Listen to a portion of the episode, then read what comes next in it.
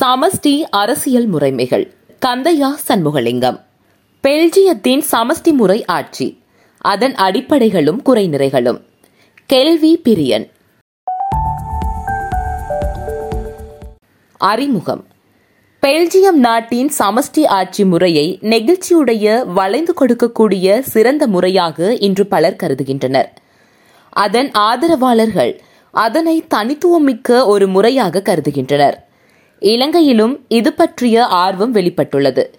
எல்லா இன குழுமங்களுக்கும் பிரதிநிதித்துவத்தை நன்முறையில் வழங்குவதோடு உள்நாட்டில் தேசிய இனங்களின் முரண்பாடுகளை தணிப்பதிலும் கட்டுப்படுத்துவதிலும் பெல்ஜியம் வெற்றி கண்டுள்ளது. அது சமஷ்டியாக மாறுவதற்கான தீர்மானத்தை எடுத்திராவிட்டால் இன்று ஒரு தனி நாடாக ஐக்கியமாக நிலைத்து நின்றிருக்க முடிந்திருக்குமா என்பது சந்தேகமே. இக்கட்டுரையில் பெல்ஜியம் சமஸ்தி பற்றிய மேலோட்ட பார்வை வழங்கும் அதன் முக்கிய இயல்புகளை ஒப்பீட்டு முறையில் எடுத்துரைத்து மதிப்பிடுவதும் அதன் குறைநிறைகளை எடுத்துக் கூறுவதும். இலங்கையில் அரசியல் யாப்பு ஒன்றை உருவாக்குவதற்கு அது எங்கனும் உதவும் என்பதை பரிசீலிப்பதும் இக்கட்டுரையின் நோக்கங்களாகும். பெல்ஜியத்தின் சமஸ்தி முறையும் அங்குள்ள அதிகார பரவலாக்க செயல்முறைகளும் மிகுந்த சிக்கல் வாய்ந்தவை. அச்சிக்கலான முறை பற்றிய பகுப்பாய்வை ஆழமான முறையில் செய்தல் எனது நோக்கமன்று. ஓர் ஆரம்ப அறிமுகத்தையே இங்கு தருகிறேன். இலங்கையில் நடைபெற்று வரும் உரையாடலுக்கு இது உதவும் என்றே நம்புகிறேன். பெல்ஜியம் பற்றிய அடிப்படை தகவல்கள். மேற்கு ஐரோப்பிய நாடான பெல்ஜியம் ஒரு சிறிய தேசம். அதன் விஸ்தீரணம் ஏறக்குறைய இலங்கையின் அரைப்பங்கு ஆகும். அங்கு பத்து புள்ளி இரண்டு ஐந்து மில்லியன் மக்கள் வாழ்கின்றனர். இலங்கையின் சனத்தொகையின் ஏறக்குறைய அரைப்பங்கே அங்கு உள்ளனர். அங்கு இரு பிரதான மொழிக்குழுக்கள் உள்ளன. பிளம்மிஸ் அல்லது டச்சு மொழி பேசுவோர் ஐம்பத்தி ஐந்து வீதத்தினராய் உள்ளனர். பிரெஞ்சு மொழி பேசுவோர் நாற்பத்தி நான்கு வீதத்தினர். மிக சிறிய சிறுபான்மையினரான ஜேர்மன் மொழி பேசுவோர் ஒரு வீதத்தினராக உள்ளனர். நாட்டின் பிரதேச எல்லைகள் மொழி பிரிவுடன் ஒத்தமைந்தவையாக உள்ளன. வடக்கே பிளான்டேஸ் பகுதி பெரும்பான்மை டச்சு மொழி பேசுவோர் வாழும் பகுதி. தெற்கே உள்ள வலோனியா பிரெஞ்சு மொழி பேசுவோர் மிகுதியாக வாழும் இடம். நாட்டின் தலைநகரான பிரசெல்ஸ் டச்சு பிரெஞ்சு ஆகிய இரு மொழிகளையும் பேசுவோர் வாழும் இடம். இது பிளான்டர்ஸ் எல்லைக்குள் அதன் வலோனியா எல்லையில் இருந்து சிறிது உள்ளே அமைந்துள்ளது. இரு மொழியினரும் வாழும் இந்நகரத்தில் பிரெஞ்சு மொழி பேசுவோரே பெரும்பான்மையினர்.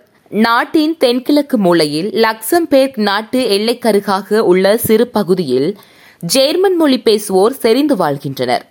பெல்ஜியத்தின் சமஷ்டியின் வரலாறு. பெல்ஜியத்தின் இனக்குழுக்களுக்கிடையிலான மோதலுக்கு நீண்டகால வரலாறு உள்ளது. ஐந்தாம் நூற்றாண்டு முதலாக இங்கு மோதல்கள் இடம்பெற்றுள்ளன. ஜெர்மனியினர் பிரெஞ்சுக்காரர் டச்சுக்காரர் ஆஸ்திரிய நாட்டவர் ஸ்பானிஷ்காரர் என பலரும் இம்மோதல்களில் சம்மந்தப்பட்டவர்களாய் இருந்துள்ளனர். ஆயிரத்தி எண்ணூற்று முப்பதாம் ஆண்டில் பெல்ஜியம் டச்சு தேசத்தில் இருந்து பிரிந்து தனிநாடாக ஆகியது. அது தனிநாடாக பிரிந்தபோது சமயம் வர்க்கம் ஆகிய இரண்டு விடயங்களுமே பிரிவினைக்கு பிரதான காரணங்களாக இருந்தன. மொழி வேறுபாடுகள் அக்காலத்தில் முதன்மையான விடயமாக இருக்கவில்லை. பெல்ஜியம் நாடு கத்தோலிக்க திருச்சபைக்கும் நில உடைமையாளர்களான பிரபு வம்சத்தினருக்கும் இடையிலான கூட்டால் உருவானது எனலாம். அது முடியாட்சி அரசியல் வகைக்கு உட்பட்ட தேசமாகவும் தொடர்ந்து இருந்து வருகின்றது. பெல்ஜியம் பன்மை தேசியங்களை கொண்ட நாடு. அங்கு இனக்குழுமம் மொழி அடிப்படையிலான பிரச்சினைகள் இரண்டாம் உலக யுத்தத்தின் பின்னரே அதிகரித்தன. பழைய காலத்தின் சமய வர்க்க வேற்றுமைகள் இன்றும் ஓரளவு தொடர்கின்றன. இதனால் பெல்ஜியத்தின் அரசியல் மிகவும் சிக்கலான தோற்றத்தை கொண்டதாக உள்ளது. ஆயிரத்து தொள்ளாயிரத்து நாற்பதுகளிலும் ஆயிரத்து தொள்ளாயிரத்து ஐம்பதுகளிலும் டச்சு பிரெஞ்சு மொழியினருக்கிடையே ஏற்பட்ட அரசியல் முருகல் நிலை காரணமாக அடுத்தடுத்து பல அரசியல் யாப்பு சீர்திருத்தங்கள் கொண்டு வரப்பட்டன அதிகார பரவலாக்கம் பற்றிய முதல் முயற்சி ஆயிரத்தி தொள்ளாயிரத்து எழுபதுகளில் தொடங்கியது. ஆயிரத்தி தொள்ளாயிரத்து எண்பதில் மொழிப்பிரிவு அடிப்படையிலும் பிராந்திய அடிப்படையிலும் அதிகார பரவலாக்கம் மேற்கொள்ளப்பட்டது. ஆயிரத்தி தொள்ளாயிரத்து எண்பத்தி எட்டில் செய்யப்பட்ட அரசியல் யாப்பு சீர்திருத்தங்கள் பெல்ஜியம் சமஷ்டி இயல்பை பெற காரணமாயிற்று. இறுதியில் ஆயிரத்தி தொள்ளாயிரத்து தொன்னூற்றி மூன்றில் இயற்றப்பட்ட சட்டத்தின்படி இன்றைய சமஷ்டி அரசியல் கட்டமைப்பு உருவம் பெற்றது. பிற உலக நாடுகளின் சமஷ்டி முறைகள் போன்றே பெல்ஜியம் நாட்டிலும் மொழி குழுமங்களின் போட்டியும் சர்ச்சைகளும் சமஸ்தி கோரிக்கையை முன்வைப்பதற்கு காரணமாயிற்று. பெல்ஜியம் நாடு மேற்குறிப்பிட்டது போல் இனக்குழும பிரச்சினைகளின் காரணமாக படிப்படியாக சமஸ்தி முறையை தழுவியது. இருந்தபோதும் பெல்ஜியத்தின் இனக்குழும பிரச்சினைகள் வன்முறை மோதல்களாக அமையவில்லை. வன்முறையற்ற சமாதான வழிகளிலேயே இம்மாற்றங்கள் ஏற்பட்டன. பெல்ஜியம் சமஷ்டியின் முக்கிய இயல்பு அது பிரதேசங்கள் சமுதாயங்கள் என்ற இருவகை சமஷ்டி முறை தீர்வுகளின் கலப்பை கொண்டிருப்பதாகும். பெல்ஜியத்தில் டச்சு பிரெஞ்சு மொழியினர் வெவ்வேறு புவியியல் பிரதேசங்களில் செறிந்து வாழ்ந்து வருவதால் பிரதேசத்தை அடிப்படையாக கொண்ட சமஷ்டி பொருத்தமாயிற்று. அத்தோடு பெல்ஜியத்தின் தலைநகரான பிரசல்ஸ் இரு மொழியினரும் கலந்து வாழும் பகுதி ஆதலால் அங்கு பிரதேச அடிப்படையில் அல்லாத சமஷ்டி மிக பொருத்தமானதாயிற்று. இதனால் இரண்டு முறைகளும் கலப்புற்ற வடிவம் அங்கு உள்ளது. பெல்ஜியத்தில் இன்றைய நிலையில் அங்குள்ள இனக்குழுக்களிற்கான பிரச்சினைகளின் மூலங்களாக மூன்று விடயங்கள் உள்ளன. அவையாவன பிளம்மிஸ் தேசியவாதம். பெல்ஜியம் நாட்டின் டச்சு மொழி பிரிவினர் பிளம்மிஸ் தேசியவாதத்தை வெளிப்படுத்துகின்றனர். வரலாற்று ரீதியாக பிரெஞ்சு மொழி பேசுவோர் ஆதிக்கம் செலுத்தி வந்தமையால் பிரெஞ்சு மொழியினரின் அரசியல் பண்பாட்டு மொழி ஆதிக்கத்தை பிளம்மிஸ் தேசியவாதிகள் எதிர்க்கிறார்கள். இரு பகுதியினருக்கும் பண்பாட்டு அடையாளம் தொடர்பிலான பிரச்சினைகள் உள்ளன. வலூன் தேசியவாதம். வலூன் பகுதியின் பிரெஞ்சுக்காரர்கள் பிளான்டஸ் பகுதியும் பிரசல்ஸும் தம்மீது செலுத்தி வரும் பொருளிகள் ஆதிக்கத்தை எதிர்க்கிறார்கள். இரண்டாம் உலக யுத்தத்தின் பின்னர் ஏற்பட்ட பொருளாதார அபிவிருத்திகளினால் பிளான்டன்ஸ் பகுதியும் பிரசல்ஸ் நகரமும் பொருளாதார முன்னேற்றம் பெறவும் வலூன் பகுதி பின்தங்கி போகவும் காரணமாயின. சமத்துவமற்ற இந்த வளர்ச்சி போக்கு வலூன் பகுதியில் அதிருப்தி உணர்வு தோன்ற காரணமாயிற்று. பிரசல்ஸ் நகரின் ஆதிக்கம். பிரசல்ஸ் நகரில் பிரெஞ்சு மொழி பேசுவோர் பெரும்பான்மையினர். இப்பகுதி பெல்ஜியத்தின் ஏனைய பகுதிகள் மீது ஆதிக்கம் செலுத்துகின்றது. பிரசல்ஸ் நகருக்கும் ஏனைய பகுதிகளுக்கும் இடையிலான உறவு மையம் சார்பு மண்டலம் என்ற இயல்பை உடையது. இவ்வாறு பல பிரச்சனைகள் இருந்தபோதும் கடந்த முப்பது நாற்பது வருட காலத்தில் பெல்ஜியம் ஒற்றையாட்சி அமைப்பிலிருந்து சமஷ்டி ஆட்சி அமைப்பு முறைக்கு மாறியுள்ளது. இம்மாற்றம் தேசிய ஒருமைப்பாட்டையும் இறைமையையும் நன்கு பேணுவதோடு பிராந்தியங்களுக்கு பொருளாதார பண்பாட்டு சுயாதீனத்தை வழங்குவதில் வெற்றியடைந்துள்ளது. பெல்ஜியம் சமஷ்டி முறையின் முக்கிய இயல்புகள். பெல்ஜியம் சமஷ்டி புதிரும் சிக்கலும் வாய்ந்த அம்சங்கள் பலவற்றை கொண்டுள்ளது. பெல்ஜியத்தின் சமஷ்டி முறையின் விசேட சிறப்பம்சம் அது பிரதேசம் சமுதாயங்கள் என்ற இருவகை அலகுகளை கொண்டிருத்தல் ஆகும். பெல்ஜியம் மூன்று புவியியல் பிரதேசங்களாக வகுக்கப்பட்டுள்ளன. அவை பிரதேசங்கள் என்ற அலகுகள் ஆகும் வலூன் பிளான்டஸ் பிளஸஸ் என்பன மூன்றும் பிரதேச அலகுகள் ஆகும் இந்த பிரதேச அலகுகளை மேவியதாக பிளம்மிஸ் பிரெஞ்சு ஜேர்மன் மொழி அலகுகள் உள்ளன. இதனை விட அரசியல் யாப்பின் உறுப்புரை மொழி பிராந்தியங்களாக பின்வரும் நான்கை குறிப்பிடுகின்றது. பிரெஞ்சு மொழி பேசுவோர் பிராந்தியம். டச்சு மொழி பேசுவோர் பிராந்தியம். ஜேர்மன் மொழி பேசுவோர் பிராந்தியம். பிரசல்ஸ் எனும் இரு மொழியியல் பிராந்தியம். மேற்கூறியவற்றிலிருந்து புலப்படுவது யாதெனில் பிரதேசம் என்ற இடப்பிரதேச நியாயாதிக்கம் இடப்பிரதேசம் சாராத நியாயாதிக்கம் என்ற இருவகை நியாயாதிக்கங்கள் உள்ளன. இரண்டாவது வகை இடப்பிரதேச நியாயாதிக்கம் சமுதாயங்கள் சார்ந்து உருவானது. இது அச்சமுதாயங்களின் ஆளுமையின் அடிப்படையிலான வகையாகும். பெல்ஜியத்தில் சட்டவாக்க அதிகாரமும் மூன்று வகையானது. அவை ஒரே சமயத்தில் செயல்படும் தன்மையுடையவை. தேசிய மட்டத்தில் பாராளுமன்றம் சட்டவாக்க அதிகாரம் கொண்டதாய் உள்ளது. சமுதாய சபைகள் பிரதேச சபைகள் இந்த மூன்று சட்டவாக்க நிறுவனங்கள் இடையே ஏற்றத்தாழ்வு இல்லை. மூன்றும் சமதையான நிலையில் கணிக்கப்படுகின்றன. ஆயிரத்தி தொள்ளாயிரத்து முப்பத்தி மூன்றாம் ஆண்டின் யாப்பு திருத்தம் சமஷ்டி அரசின் அதிகாரங்களை நிழலிட்ட பின்னர் எஞ்சிய அதிகாரங்கள் பிரதேசங்களுக்கு உரியவை என கூறுகின்றது. இந்த மூன்று சட்டவாக்க நிறுவனங்களும் அளவில் வேறுபட்டவை ஆயினும் கொள்கையளவில் சமத்துவமானவை. பிரதேசங்களும் சமுதாயங்களும் விரிவான சட்டாக்க அதிகாரங்களை கொண்டிருப்பதோடு தமது அலுவல்களை கொண்டியக்குவதற்கு ஏற்ற நிர்வாக அமைப்புகளையும் கொண்டுள்ளன. சமஷ்டி சட்டம் பிரதேச சட்டம் சமுதாய சட்டம் என்பவற்றை செயல்படுத்த தனித்தனியான நிர்வாக அதிகாரங்கள் உள்ளன.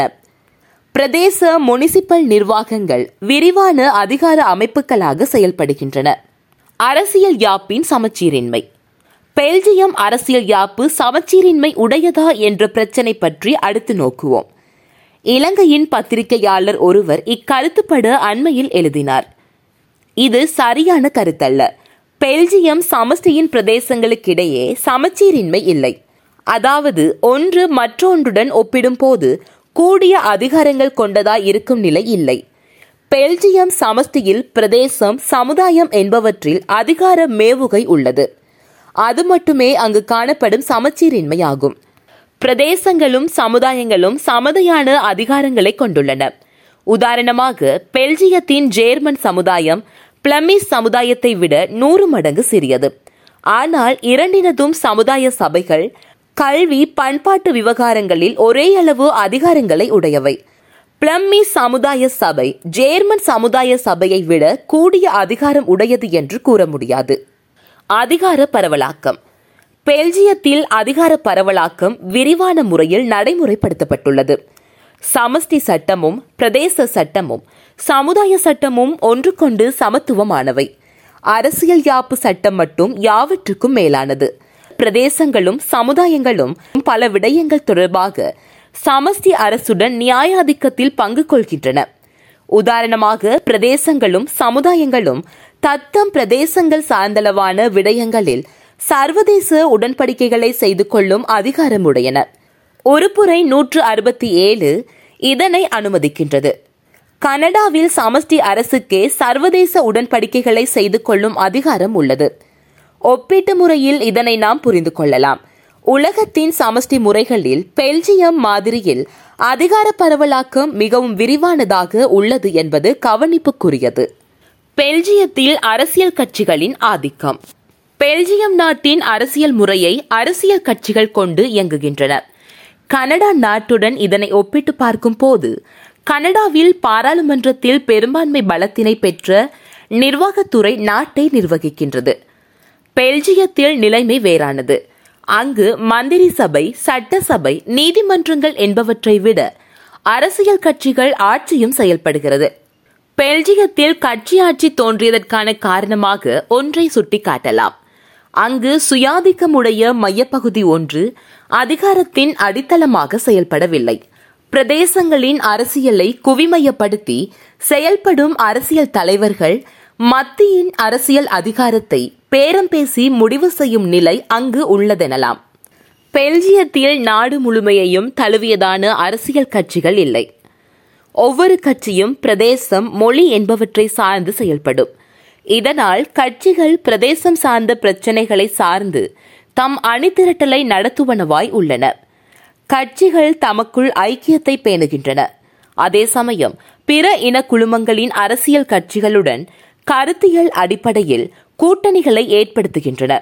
இதன் சிறப்பு யாதனில் கட்சிகளுக்கிடையிலான பேரம் பேசுதலும் உடன்பாடும் பொதுவெளியில் பகிரங்கமாக நடைபெறும் விட்டுக் கொடுத்தல்கள் உடன்பாடுகளுடன் ஒப்பிடும்போது வித்தியாசமானது. ஏனெனில் இது பகிரங்கமான பேரம் பேசுதல் ஆகும். கொன்சோசியனலிசம் அல்லது கூட்டாளி அதிகாரம். கொன்சோசியனலிசம் என்ற எண்ணக்கரு ஐரோப்பாவுக்கு வெளியில் உள்ளோருக்கு பரிச்சயமான ஒன்றல்ல. சமஷ்டி முறையில் உள்ள அதிகார பகிர்வுக்கு மாற்றான ஒரு முறையே கூட்டாளி அதிகாரம் என்ற இந்த முறை.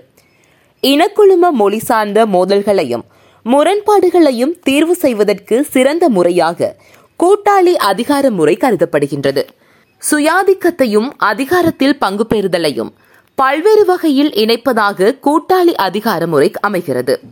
பிளவுண்ட அரசியல் பண்பாட்டை உடைய ஜனநாயக நாடு ஒன்றை உறுதிமிக்க ஜனநாயகம் உடையதாக மாற்றுவதற்கு உயர்குலாத்தின் கூட்டிணைப்பாக உருவாகும் அரசாங்கமே கூட்டாளி அதிகாரமுறை அரசாங்கமாகும் என்று அரேன் லிப்ஜ்பர்ட் வரைவிலக்கணம் ஒன்றை கூறியுள்ளார். கூட்டாளி அதிகாரமுறை அரசாங்க செயல்பாடுகளை சனத்தொகை அடிப்படையில் வேறுபடுத்துவதோடு பன்மை சமூகங்களின் சமூக பிரிவினைகளை முகாமை செய்ய முயற்சிக்கின்றது. சுருங்கக்கூறின் கூட்டாளி அதிகார முறை கூட்டுறவாக முடிவுகளை மேற்கொள்வதை உள்ளடக்கியது. அது அதிகார பரவலாக்கலை உள்ளடக்கவில்லை. கூட்டாளி அதிகார முறையை ஆதரிப்போர் ஒற்றையாட்சி முறை பன்மைத்துவத்துக்கு முழுமையான இடத்தை வழங்க முடியும். வெவ்வேறு குழுக்களின் தலைவர்களுக்கிடையே ஏற்படும் இணக்கம் மூலம் முக்கிய முடிவுகள் எடுக்கப்படுவதற்கு இது வழி சமைக்கிறது என்று கூறுவர். இருப்பினும் பெரும்பான்மையான அரசியல் ஆய்வாளர்கள் கூட்டாளி அதிகார முறையினை தற்காலிகமானது. ஒரு வகை இடைக்கால ஒழுங்கு. அது நிலைத்து நிற்கக்கூடியதல்ல என்று கருதுகின்றனர். அது பல்வேறு வகையான பன்மைத்துவத்தையும் அரவணைத்து இணைக்கக்கூடியதே ஆயினும் கூட்டாளி அதிகார முறை மேலார் குழுவின் இணைப்பு என்ற மேட்டிமையை உடையது. ஏனெனில் இம்முறையில் முடிவுகள் யாவும் மூடிய கதவுகளுக்கு பின்னால் தலைவர்களால் முடிவு செய்யப்படுகின்றன. பரந்த வெகுசனங்கள் இம்முடிவுகளில் பங்கு பெறுவது தடுக்கப்படுகிறது என்ற கருத்தை லிஜ்பாட் கூறியுள்ளார். மேலும் கூட்டாளி அதிகார முறை அதிகாரங்களை பிரிப்பதில் அல்லது பங்கு போடுவதில் கவனம் செலுத்துகிறதே அன்றி வெவ்வேறு இன குழுமங்களின் சுயாதீனம் என்ற விடயத்தில் கவனம் செலுத்துவதில்லை.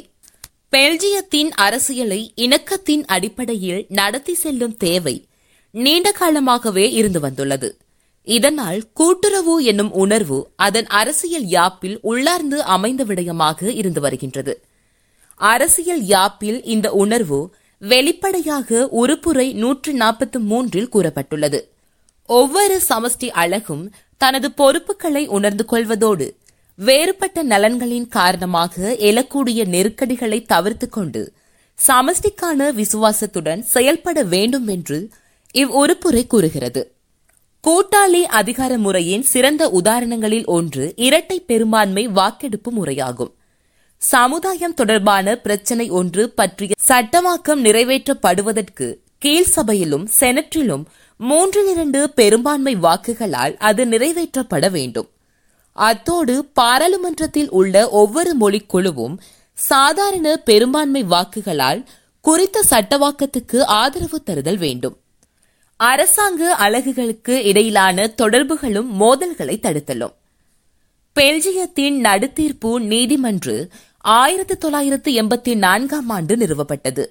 இந்த நீதிமன்றம் பெல்ஜியத்தின் சமஸ்தி அரசாங்கம் பிரதேசம் சமுதாயம் ஆகிய மூன்றினது அதிகாரங்கள் பற்றிய பிணக்குகளை தீர்வு செய்யும் அதிகாரம் உடையதாய் விளங்குகிறது.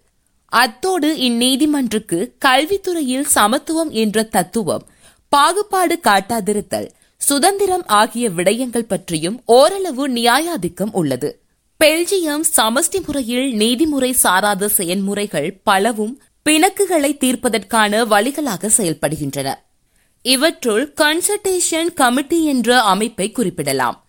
அரசாங்கத்தின் ஒரு அங்கத்தின் செயல்பாட்டினால் அதன் இன்னொரு அங்கம் பாதிக்கப்படும் பொழுது ஏற்படும் நலன்கள் சார் மோதல்களை தீர்வு செய்வதற்கு கன்சல்டேஷன் கமிட்டி உதவுகிறது. பெல்ஜியம் சமஸ்தியில் நிதி கொள்கை. சமஷ்டி அலகுகளுக்கு தேவையான நிதிகளை பங்கிடுதல் பற்றிய நிதி கொள்கை விடயங்களை பிஸ்கல் பெடரலிசம் என்ற கலைச்சொல் குறிப்பிடுகிறது. நிதி விடயங்களில் சுயாதீனம் என்ற கொள்கைப்படி சமஷ்டி அலகுகள் ஒவ்வொன்றும் தமது நியாயாதிக்கத்துக்கு உட்பட்ட விடயங்களை கையாளுவதற்கு தேவையான நிதிகளை பெறுகின்றன. இக்காரணத்தினால் சமஷ்டி அலகுகளின் சுயாதீனம் சமஷ்டி அரசின் அரசியல் நாணய ஒருமைத்தன்மை என்ற இரண்டு விடயங்களுக்கு இடையிலான சமநிலை பேணப்படுகிறது. பிரதேசங்களுக்கும் சமுதாயங்களுக்கும் நிதி வளங்களுக்கு விசேட நிதியிடல் சட்டம் ஆயிரத்தி தொள்ளாயிரத்து எண்பத்தி ஒன்பது என்ற சட்டம் ஆதாரமாக உள்ளது. ஜனவரி பதினாறு ஆயிரத்தி தொள்ளாயிரத்து எண்பத்தி ஒன்பதில் இயற்றப்பட்ட இச்சட்டம் இடைக்கால சட்டத்தின் நிதியிடல் அதற்கு பின்னரான இரண்டாயிரம் ஆண்டின் தொடக்கத்தின் சட்டத்தின் நிதியிடல் பற்றிய ஏற்பாடுகளை கொண்டுள்ளது. பிரதேசங்கள் நிதி விடயத்தில் பூரண சுயாதீனம் உடையவை. அவை தமக்கு தேவையான நிதிகளை இரு வழிகளில் பெறுகின்றன. தனியால் வருமான வரியின் ஒரு பகுதி பிரதேசங்களுக்கு மாற்றல் செய்யப்படுகிறது. இது நிதியை பெறும் ஒரு வழி. இரண்டாவதாக பிரதேசங்கள் தமக்கே உரிய வருமான மூலங்களில் இருந்து நிதியை பெறுகின்றன. வரி அல்லாத பிற வருமானங்களும் உள்ளன. பிரசல்ஸுக்கு ஒரு விசேட நிதி கிடைக்கிறது.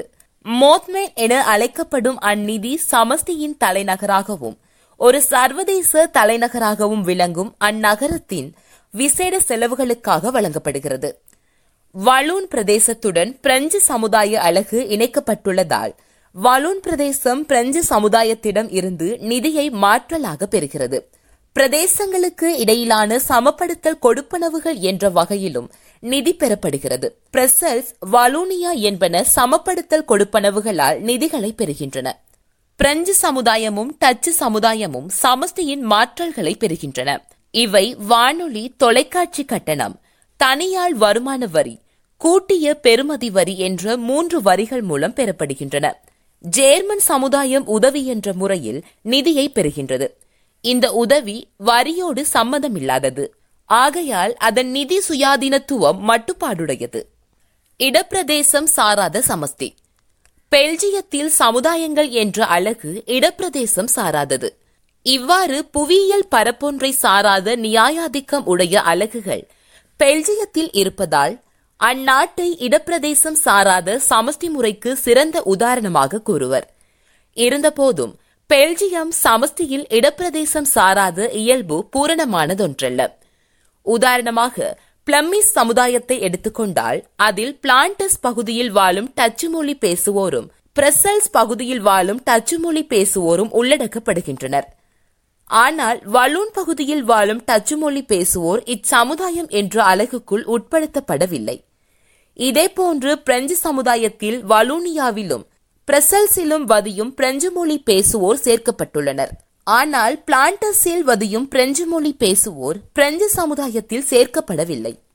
ஜேர்மன் மொழி பேசுவோருக்கான சிறிய ஒரு பகுதி நாட்டின் கிழக்கு பகுதியில் உள்ளது. ஒரு வகையில் பார்த்தால் பெல்ஜியத்தின் மொழி சமுதாயங்கள் ஓரளவுக்கு இடப்பரப்பு சார்ந்தும் வரையறை செய்யப்பட்டுள்ளன. ஆகையால் முழுமையாக இடப்பிரதேசம் சாராதவை ஃபுல்லி நான் டெரட்டோரியல் என்று கூறுவதை விடுத்து இடப்பிரதேசங்களை ஊடுருவி நிற்கும் சமஷ்டி என்றும் அதனை விளக்கலாம்.